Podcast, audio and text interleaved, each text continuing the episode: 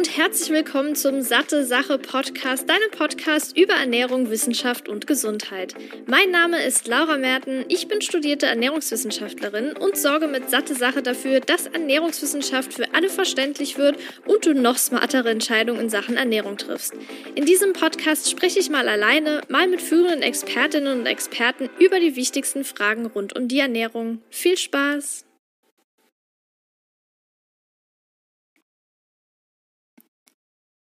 Ich begrüße dich zurück hier zum Satte Sache Podcast. Ich freue mich, dass du wieder eingeschaltet hast zu einer neuen Episode. Dieses Mal gibt es kein Interview, sondern eine Episode nur mit mir. Ausnahmsweise, das wechselt hier ja gerade, wie es zum Thema passt. Und ich dachte mir, zu dem heutigen Thema, also zunehmen, rede ich gerne alleine, weil ich ja auch so ein bisschen meine persönliche Story mit einbringen will. Natürlich gehe ich da jetzt nicht so explizit drauf ein, aber nur damit du weißt, warum ich jetzt hier überhaupt über das Thema spreche. Und ja, deshalb, es ist ein sehr, sehr emotionales Thema und es ist mir aber auch sehr wichtig, darüber zu sprechen. Und ich habe auch bei Instagram super, super viele Anfragen bekommen, ob ich denn nicht mal was dazu machen kann. Und deshalb, ja, gibt es jetzt diese Episode zum Thema Zunehmen. Vielleicht steigen wir mal kurz ein bisschen mit meiner Story ein, warum ich mich überhaupt damit beschäftige. Ähm, also klar, ich bin Ernährungswissenschaftlerin und beschäftige mich dementsprechend auch mit dem Thema Ernährung. Aber damals war es noch nicht so. Damals habe ich das noch nicht studiert und ähm, war eine relativ lange Zeit untergewichtig und auch ja so zwei Jahre ungefähr in einer Essstörung gefangen. Und Teilweise war das so krass bei mir, dass ich Knoblauch abgewogen habe, um die Kalorien zu zählen und hatte zusätzlich noch eine krasse Fettphobie. Also ich habe wirklich kein Öl genutzt, in der Pfanne nur mit Wasser angebraten. Ich habe immer, wenn jemand irgendwie was gekocht hat, gesagt, ja, ich esse das aber nur, wenn jetzt kein Fett in der Pfanne war zum Anbraten. Also es war wirklich ganz, ganz krass bei mir. Und äh, mit der Episode möchte ich einfach Menschen helfen, die häufig belächelt werden und sich mit Sprüchen wie, ja, ist halt einfach mehr oder ich wäre gerne in deiner Lage und könnte super viel essen umschlagen müssen, weil genauso ging es mir auch. Ähm, ich kann mich noch an den damaligen Besuch bei meiner Frauenärztin erinnern, ähm, nachdem ich nämlich mit der Kleidung nur knapp 41 Kilo auf die Waage gebracht habe und sie mir dann gesagt hat, hey, denk doch mal über vielleicht einen stationären Aufenthalt in der Klinik nach. Und das war für mich irgendwie so ein krasser Punkt, an dem ich dachte, ey Laura, du musst dringend was tun. Und äh, Gott sei Dank habe ich es dann auch mit Unterstützung geschafft und würde sagen, dass sich mein Essverhalten normalisiert hat. Ja, und genau das wünsche ich dir auch. Ich ähm, denke, wenn dich das selbst betrifft, umso mehr. Aber vielleicht betrifft es dich selbst nicht, sondern jemanden aus deinem Umfeld. Und da hoffe ich auch, dass ich dir mit dieser Episode helfen kann. Dennoch möchte ich an dieser Stelle deutlich erwähnen, dass ich hier nicht auf die noch wichtigere psychische Komponente eingehen werde. Das liegt erstens mal außerhalb meiner Kompetenz und zweitens muss das sowieso individuell betrachtet werden. Also wenn du das Gefühl hast, nicht alleine aus der Situation zu kommen oder jemand aus deinem Umfeld mit einer Essstörung zu kämpfen hat, such dir Hilfe oder biete sie an. Denn in diesem Podcast habe ich schon mit Sabine Telega gesprochen und zwar haben wir eine Episode über Essstörungen aufgenommen. Wenn du jetzt also nicht genau weißt, wie du mit Betroffenen sprichst, dann hör da gerne mal rein. Sie hat da nämlich auch nochmal Tipps gegeben, wie man das Ganze sensibel angeht, ohne jetzt jemanden vielleicht damit ja zu schaden zusätzlich. In dieser Episode soll es natürlich jetzt darum gehen, wie kann ich zunehmen. Ganz klar ist natürlich die Basis Kalorienüberschuss. Klingt einfacher als es ist, es ist aber leider so, das ist der Fakt. Aber hier in diesem Podcast, beziehungsweise in dieser Episode, rede ich jetzt natürlich darüber, wie schaffe ich es denn überhaupt, diesen Kalorienüberschuss zu bekommen. Das bedeutet natürlich erstmal Kalorienüberschuss, du musst mehr essen, als du verbrauchst. Es ist eine ziemlich einfache Rechnung, aber für manche ist es einfach extrem schwer zuzunehmen. Und ich finde, man sollte das auch nicht unterschätzen, weil oft sagt man ja, abnehmen ist viel, viel schwieriger. Ich bin der Meinung, das ist es nicht. Ich möchte da nichts vergleichen, aber ich würde auch nicht sagen, dass das eine deutlich schwieriger ist als das andere. Ähm, aber habe das Gefühl, dass viele, die sagen, ich möchte zunehmen, häufiger belächelt werden als Personen, die sagen, ich will abnehmen, weil das ist irgendwie ja so ein Thema, was gefühlt schon jeden irgendwie mal tangiert hat, äh, abnehmen oder die, den Gedanken, oh, ich könnte vielleicht mal noch ein Kilo abnehmen, auch wenn es nur so Kleinigkeiten sind. Aber zunehmen habe ich bisher fast noch nie gehört und finde es deshalb enorm wichtig, darüber zu sprechen. Werbung. Wenn du dich mit deiner Ernährung schon mal auseinandergesetzt hast, warst du sicher schon an dem Punkt und hast dich gefragt, bekomme ich überhaupt alle Nährstoffe über meine Nahrung? Eine sehr berechtigte und wichtige Frage, denn unser Körper ist auf uns und das, was wir essen, angewiesen. Gerade wenn du Probleme hast, genug zu essen, können auch manche Nährstoffe zu kurz kommen. Beim Zunehmen ist es allerdings das Wichtigste, ausreichend Kalorien zu essen und nicht akribisch auf alle Vitamine und Mineralstoffe zu achten. Daher kann es sinnvoll sein, für manche potenziell kritischen Nährstoffe auch Nahrung Nahrungsergänzungsmittel zurückzugreifen, um einem Mangel vorzubeugen. Ganz wichtig dabei ist, dass die Produkte hochwertig und sinnvoll zusammengesetzt sind. Und alles, was du brauchst, bekommst du bei Eva Monda. Zu fairen Preisen und Top-Qualität. Denn Eva Monda setzt auf Natürlichkeit und hochbioverfügbare organisch aktive Formen der Inhaltsstoffe. Alle Produkte enthalten zudem alle ausgewählten Premiumzutaten von Markenherstellern. Dadurch wissen sie ganz genau, wo die Rohstoffe herkommen und können die beste Reinheit, Wirkung und Sicherheit bieten. Damit dein Körper die hochwertigen Inhaltsstoffe optimal aufnehmen kann, nutzt Eva Monda vegane und magensaftresistente DR-Cups, die die Nährstoffe im Dünndarm freisetzen, wo sie ihre volle Wirkung entfalten können. Außerdem sind alle Dosen aus Zuckerrohr, kommen also ohne Plastik aus und tragen damit zur Verringerung der CO2-Emissionen bei. Und damit auch du dich jetzt von den Produkten überzeugen kannst, habe ich einen Rabattcode für dich. Mit dem Code SatteSache15, klein und zusammengeschrieben, bekommst du 15% Rabatt auf deine gesamte Bestellung. Bestellung. Ganz einfach unter www.evamonda.de einlösen und deine Gesundheit optimieren.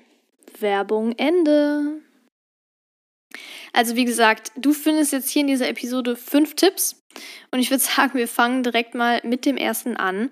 Und zwar den richtigen Sport zu machen. Erstmal solltest du es mit dem Sport nicht übertreiben, denn dadurch verbrennst du natürlich Energie, also Kalorien. Das bedeutet aber nicht, dass du gar keinen Sport mehr machen sollst. Vielmehr kommt es hier auf die Sportart an, die du dann gegebenenfalls anpassen könntest. Also ich würde sagen, fokussiere deine sportlichen Aktivitäten auf Kraftsport, um Muskeln aufzubauen und reduziere intensive Ausdauereinheiten. Hier jetzt mal ja einfach so eine Beispielwoche, die könnte so aussehen: Montags einen Ganzkörperkraftplan ungefähr 45 bis 60 Minuten. Dienstags dann Pause, da kannst du gerne mal einen Spaziergang einplanen von einer halben bis Stunde. Mittwochs dann beispielsweise Yoga oder aktive Regeneration. Donnerstags wieder einen Ganzkörperplan, a 45 bis 60 Minuten. Freitags Pause und einen Spaziergang auch nochmal hier, halbe bis Stunde. Samstags dann wieder den Ganzkörperplan und sonntags Yoga oder aktive Regeneration. In dem Fall ist dann der Spaziergang die Ausdauereinheit. Natürlich kannst du auch walken, aber du solltest es, wie gesagt, nicht übertreiben. Und wenn das Wetter schlecht ist und du im Fitnessstudio angemeldet bist, kannst du dich auch gemütlich aufs Rad setzen oder auf dem Laufband gehen. Ganz wichtig ist aber die Regeneration, denn nur so kann man auch gut Muskeln aufbauen, ohne sie irgendwie langfristig zu verletzen. Und deshalb ist das ganz, ganz wichtig auch für deinen Körper, gerade wenn er zum Beispiel zu Beginn nicht genug Energie bekommt, um zu regenerieren, macht es auch keinen Sinn, umso mehr Sport zu machen, weil das führt dann genau ins Gegenteil. Der zweite Tipp ist, keine Angst vor Fett zu haben. Ich hatte ja gerade eben schon kurz angesprochen, das war genau mein Problem. Ich hatte extreme Angst vor Fett. In meinem Kopf habe ich Fett mit ungesund gleichgesetzt und Nüsse nicht von Chips oder anderen fettigen Fertigprodukten abgegrenzt. Und für mich war der Makronährstoff einfach ungesund fertig. Und mittlerweile weiß ich aber, wie essentiell alle Makronährstoffe, also Kohlenhydrate, Proteine und Fette für unseren Körper sind. Und auch wenn der Name Fette es vielleicht vermuten lässt, nehmen wir von Nahrungsfett nicht automatisch äquivalent Körperfett zu. Aber sei dir im Klaren, jede Gewichtszunahme geht mit Zunahme von Körperfett einher. Genauso aber auch Muskelmasse und Wasser. Und das ist vollkommen normal und auch enorm wichtig. Die Sache ist, bei den Fetten spielt die Auswahl eine entscheidende Rolle. Auch wenn du mal Chips, Pommes oder von mir ist noch eine Tiefkühlpizza essen kannst, solltest du diese Fette natürlich nicht bevorzugen. Vielmehr sollten sowas wie Nüsse, Samen und Pflanzenöle oder Avocados und Oliven auf deinem täglichen Speiseplan stehen. Du kannst zum Beispiel zu jedem Essen einen Esslöffel Leinöl oder einen Esslöffel Olivenöl dazugeben und deine Mahlzeiten mit Leinsamen oder Sesamsamen anreichern. Mit Avocados lassen sich auch mega leckere Speisen und sogar Desserts zubereiten. Ich ja, ich schicke dir einfach mal, beziehungsweise ich schreibe dir einfach mal in die Episodenbeschreibung ein paar Rezepte mit Avocados rein. Ich habe da nämlich mal einen Blogartikel veröffentlicht und da gibt es nämlich sieben Rezepte mit Avocados. Schau da gerne mal rein, die sind extrem vielfältig. Ja, aber nicht nur Fett, sondern auch Protein ist natürlich super wichtig beim Zunehmen, denn durch eine ausreichende Proteinzufuhr stellst du auch sicher, dass dein Körper keine Muskeln abbaut, sondern eher aufbaut.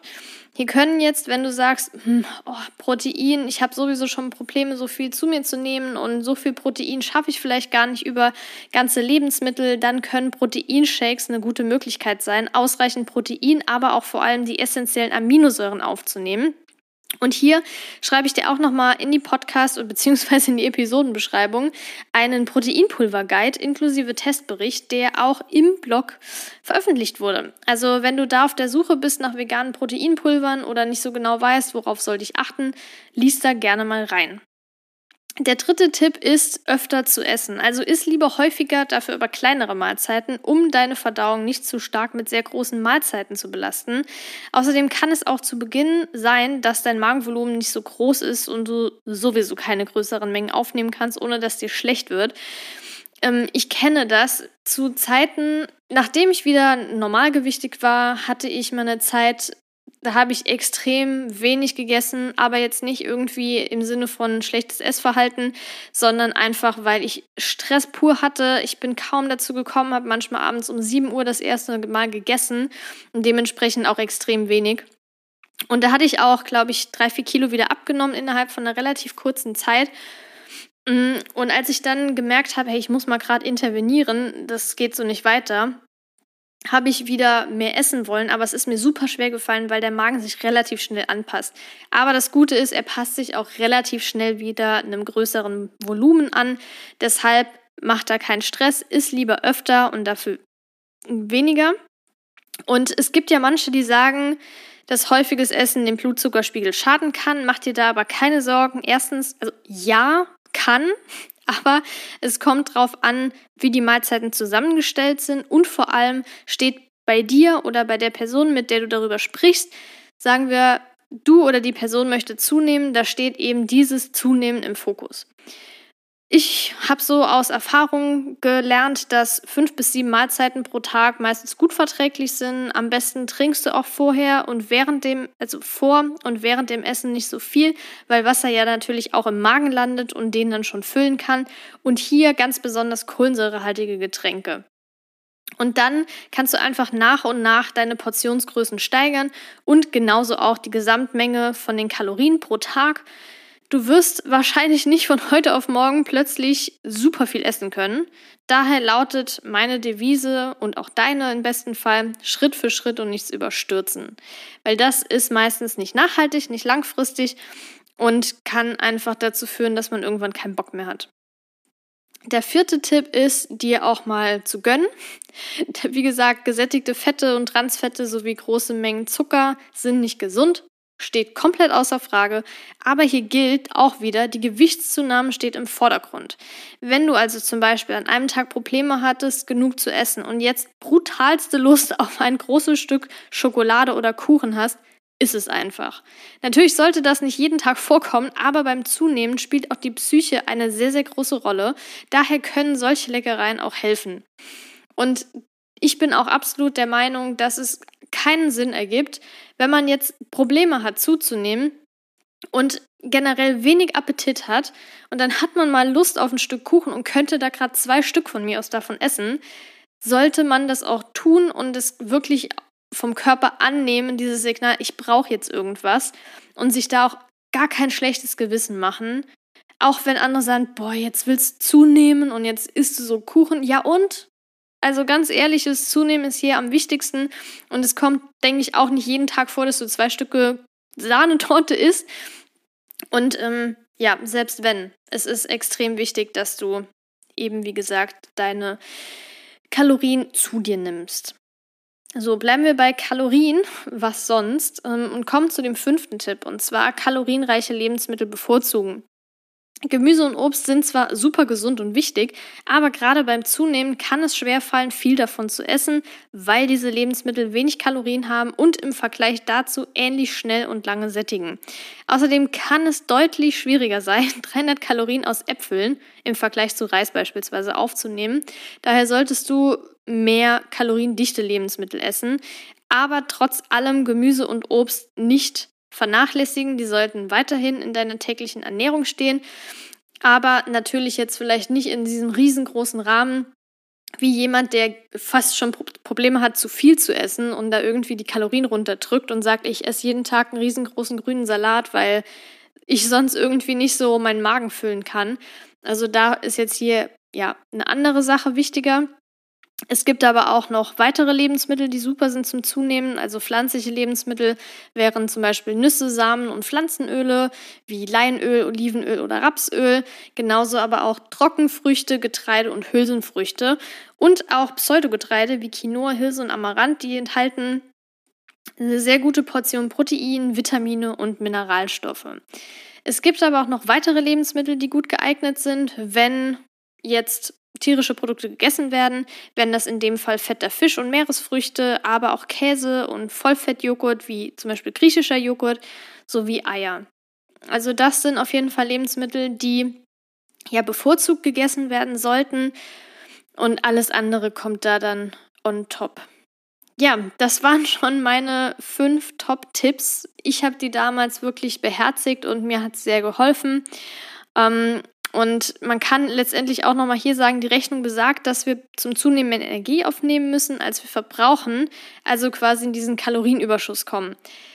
Dabei sind erstmal alle Makronährstoffe super wichtig, also Fette, Proteine und Kohlenhydrate. Und wenn die Ernährung auf vollwertigen ganzen Lebensmitteln basieren sollte, sind Ausnahmen erlaubt und, wie ich ja schon gesagt habe, auch erwünscht. Denn die Psyche ist mit und Kuchen und Co. und was noch dazu gehört, können dir beim Zunehmen helfen. Und du musst auch keine großen Mahlzeiten essen, obwohl sie dir nicht gut tun. Also am besten isst du mehrere kleine Mahlzeiten und steigerst nach und nach die Portionsgröße. Wichtig ist auch, um nochmal jetzt ein bisschen zusammenzufassen, dass dein Sport, dass du deinen Sport überdenkst und der Kraftsport in moderaten Mengen im Vordergrund stehen sollte. Ausdauersport nicht zu exzessiv, sondern eher in Form von einem Spaziergang oder Walken.